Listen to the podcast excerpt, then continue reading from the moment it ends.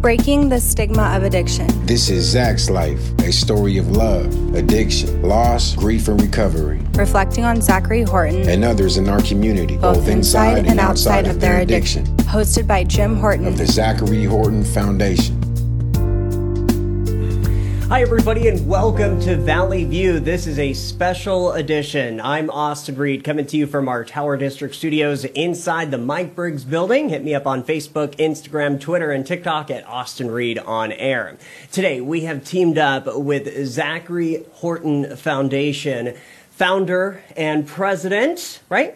Yeah, President? yeah, Okay. close enough. Close enough. Close enough. Our good friend Jim Horton is with us today from the Zachary Horton Foundation. Jim, welcome. Hi, Austin. Thank you. Thank you for working with us here at Valley View. And of course, you have the Breaking the Stigma podcast. Yes. Tell us real quick about that. Yes. So we've been uh, running the podcast now since last July, and so twice a month we uh, just talk about uh, usually someone local from our area, someone that's involved in uh, uh, addiction resources, uh, or that has a story uh, that is important to be told. And so I'll do an interview uh, a couple times a month uh, with that. And and today we are so fortunate uh, to have with us. So uh, this will also be airing on our podcast in, in about a month. And we're just so fortunate to have uh, Christina Dent with enditforgood.com. And so we're just uh, again just just lucky to have her, and I'm excited for her to share. Uh, her story and, and her path as well. Well, I see her. She's in between us. Hello there. Welcome to the show. Can you hear us? Absolutely. Thanks so much for having me. It's great to be here. All right. Well, Jim, take it away. Sure. So uh, I, I, met uh, Christina through um, uh, through a, a mutual uh, friend of ours. What, what, about a month ago? I think uh, Christina and yep. and and uh, gosh, I, I, I can't tell you. You know, there's there's some there's some people, whether it's the person or whether it's the cause that you're involved with, where there is an immediate connection, and that's really what I felt with Christina and. Uh, the foundation that, that she runs is just uh, so tremendous. And uh, Christina, I just want to jump right into it, and, and please uh, tell us uh, tell us about enditforgood.com and tell us how you got there. And from time to time, Austin and I will interrupt you if we have uh, something to add. Absolutely. Um, yeah, End It for Good is a 501c3 nonprofit. We're based in Mississippi. We do work here across the South, nationally as well. Um, and really, our goal is to invite people to support approaches to drugs that prioritize life and the opportunity to thrive. We do a lot of educational work around understanding where harm is coming from related to drugs and then rolling that back to say what are the kinds of solutions that we need that is actually going to address the root causes of that harm? Um, so for me this is not uh, sort of the the story ending to the way my life started. Um, it's a totally different outcome than i uh, used to uh, kind of be part of. Um, so i'm born and raised here in mississippi. I've lived here my whole life and i was homeschooled kindergarten through 12th grade um, I went to a Christian liberal arts university. I have a degree in Bible. Um, my my whole world was kind of um, surrounded by uh, conservative Christian culture, um, and that still, in many ways, is is still my culture. I'm still conservative. I'm still a believer, um, and so as part of that, that what I took in as a child growing up and as an adult was, you know, drugs are bad and drug use is bad and Sure. Make them all illegal, and the problem will get better. Um, and if it's not getting better, then you need to do more of that. You need to crack down harder. You need to give longer sentences. You need to make uh, a bigger point if the point you're already trying to make is not hitting home. Right. And so um, that was kind of my, I, I, never really gave a whole lot of thought to it. I just kind of took that. It seemed to make sense, and I went on my way. I never used drugs while I was growing up or in college. I just wasn't interested in um, in that. Didn't even you know recreationally um, try them, and so it took a um, an experience. It took kind of a you know hitting a brick wall, so to speak, to make me kind of wake up and say, wait, maybe, maybe there's more here than and, I and Christina, didn't know. L- you know, l- let me say that I I think that your experience is not different from how most of us, or I, I can say almost everyone in my generation, grew, you know, grew up. So I, I, I mean, while you know you are you have the the southern conservative, uh, you know, Christian experience, I think we all kind of that's what we were taught, right? You know, I mean, if you hear the same story all the time, that's what you believe. Yeah. You know that you know d- drugs are bad. People that use drugs are bad, and y you, you know if hey, and if you don't, then it'll just be okay. So just don't do it, right? I mean, that was Right. a, a real common philosophy. So yeah, I think that that most people are are you know come along with that same with that same line of thinking. Yeah. And really, I think most people, in my experience, doing lots of events now where we have educational events, for the probably the most common thing that I hear from people is, I've never really thought about this before. Like, I've never really thought through the cause and effect of harm. What does prohibition do when you, you know, you prohibit a substance? Uh, what kind of harm does it, you know, collateral damage does it lead to?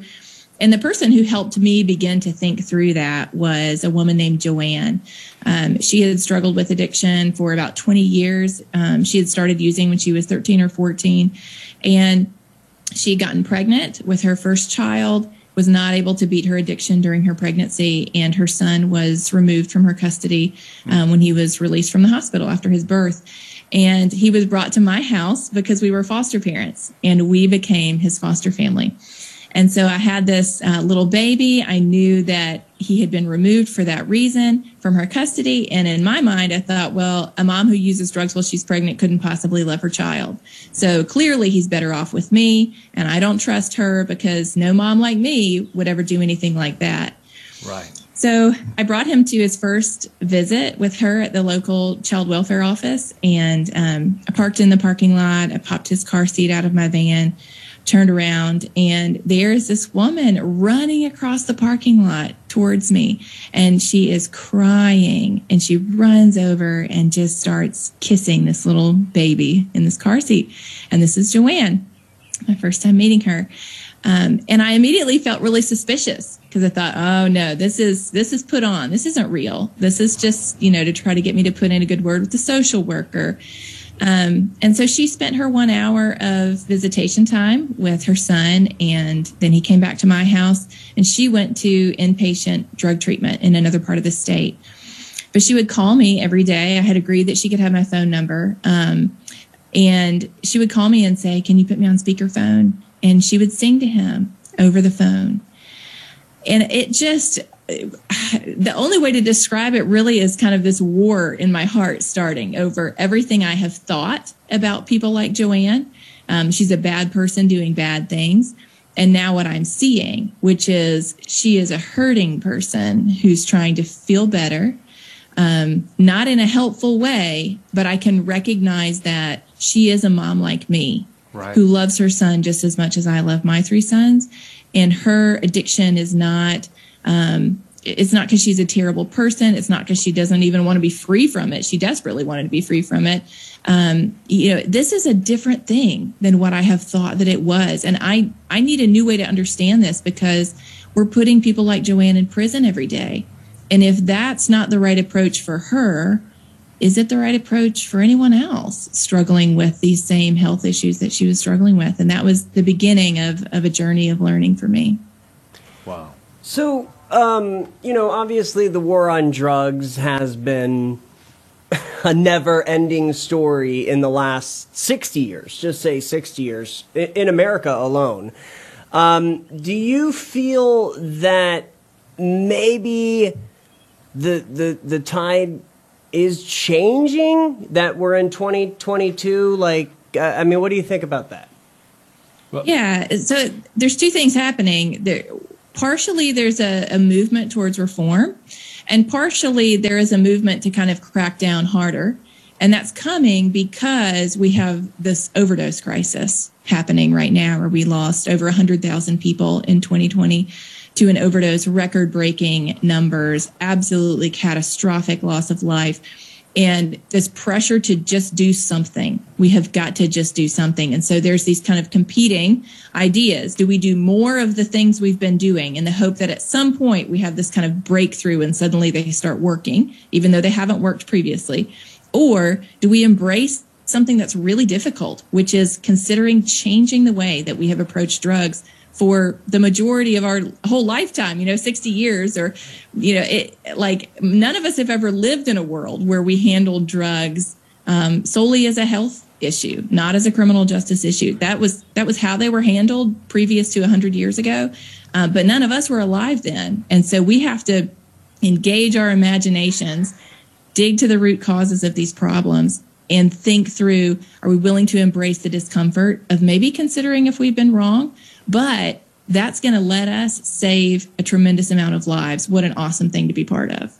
And and uh, I, I would say that you know in, in my and, and, those that, that that follow the podcast or that have followed my story know that uh, I lost my son a couple years ago to a, an opioid uh, overdose, and I didn't know that there was any other way to think about it even then. So so this is all. I mean, in the last two years, the kind of education that's that's come to me to even see that that that there is a new way of thinking about it, and, and I think the the term that I want to bring up so that, that people become familiar with it is is harm reduction, and and that that is becoming just uh, it's it's uh, it is it's a shift, it's a pivot in how in, how uh, different groups are thinking about it of how we, we can approach it. And it does it. It takes us being willing to challenge ourselves. And I know for me, I was first introduced to it uh, th- through a book that I read, and, and I know that that I, I, I believe that was the same book that uh, has become instrumental in, in your in your foundation in, in chasing the scream. And so I, would like for you to talk about that a, a little bit as well, please. Yeah. So on this kind of journey to learn, so I was first curious about consumers. You know, I was, here's Joanne in front of me. Should we be putting people like her in jail for you know an addiction.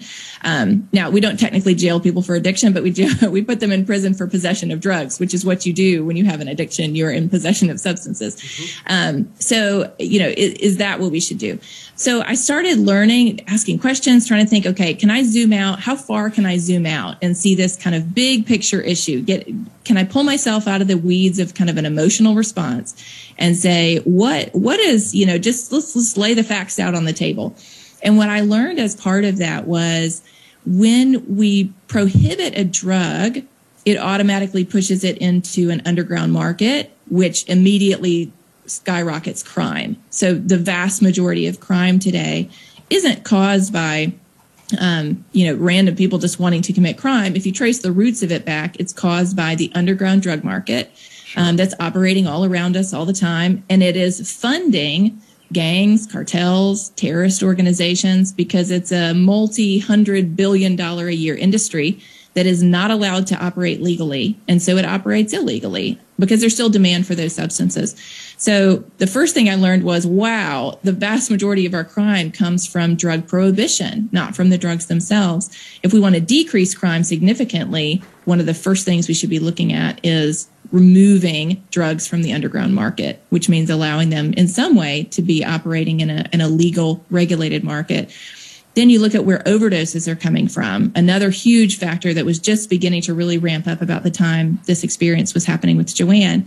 Um, why are so many people dying of overdoses today? If you dig into those um, uh, numbers, toxicology reports of people after they have passed away, um, now, almost 85% of people who die of an opioid overdose have fentanyl in their systems. Yeah. So, fentanyl is a really potent um, synthetic opioid, and it's being added to drugs on the street because it allows them to be packaged in smaller packages. So, if you have to smuggle something, you want it to be the biggest punch in the smallest package possible. Um, so, you can smuggle heroin if you want to, or you can smuggle way less fentanyl and you can then cut it with other things before you distribute it out onto the street.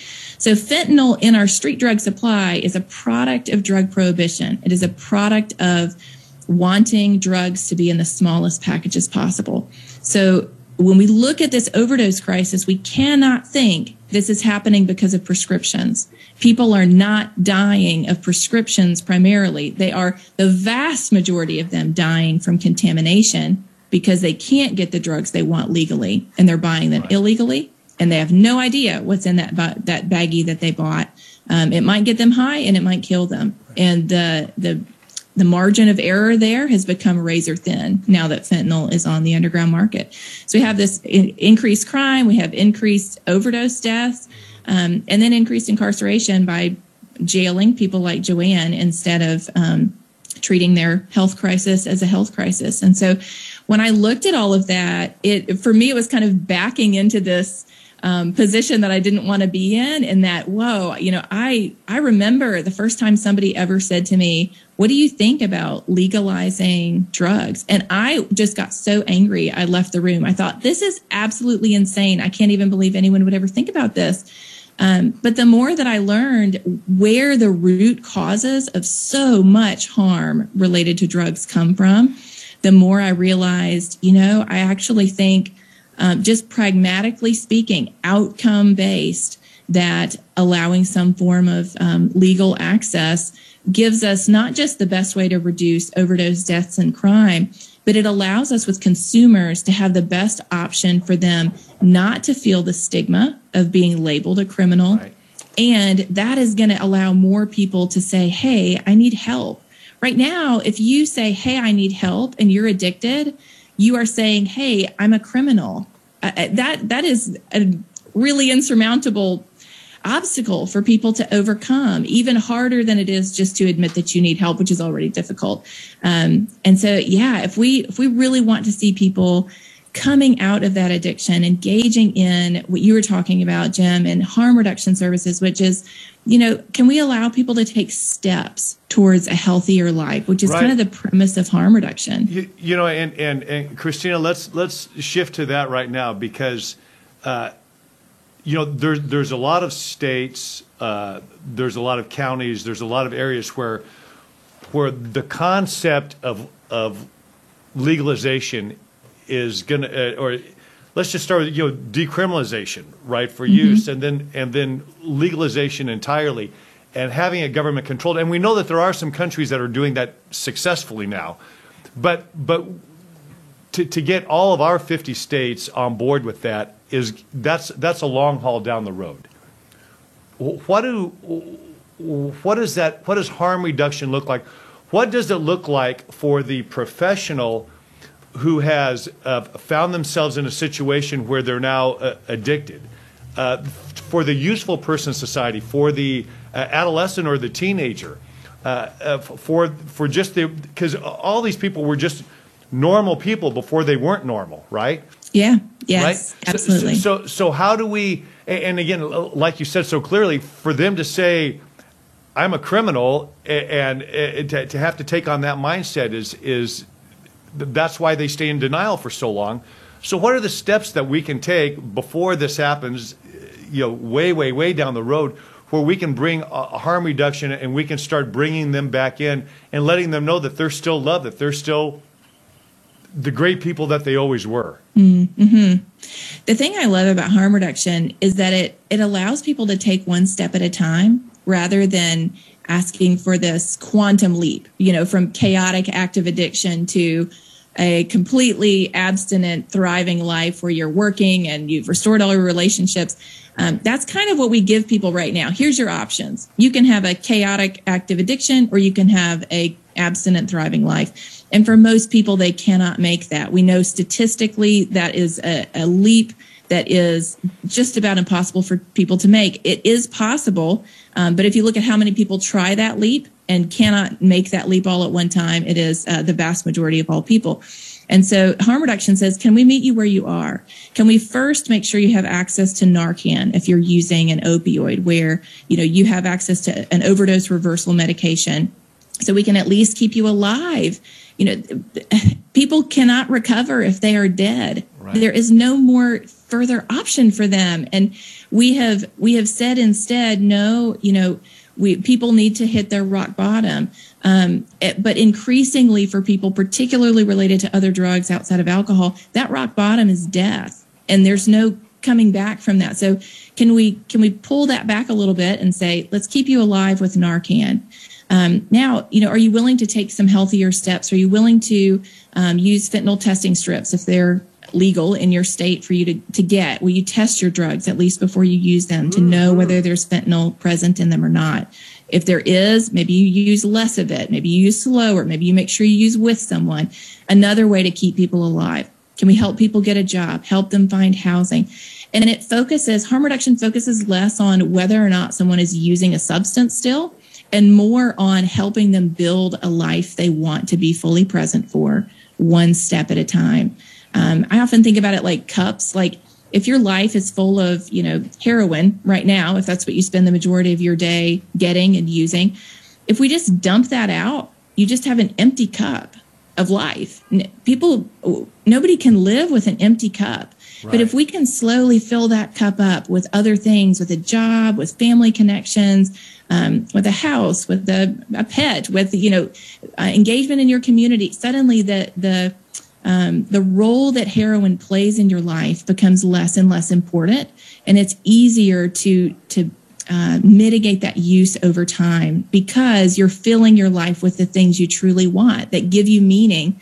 Um, and that heroin is only a place filler. It's only a place filler for the things you really want in your life. So we want to replace that slowly over time with the things you that are truly going to give you the meaning, the connection, the purpose, uh, the identity that that people are truly longing for. And where we implement harm reduction, we see fewer people dying, more people willingly entering into some kind of treatment if they feel like that's what they need, um, and staying healthier. And I think if we really push ourselves to think, why are we so scared of drugs?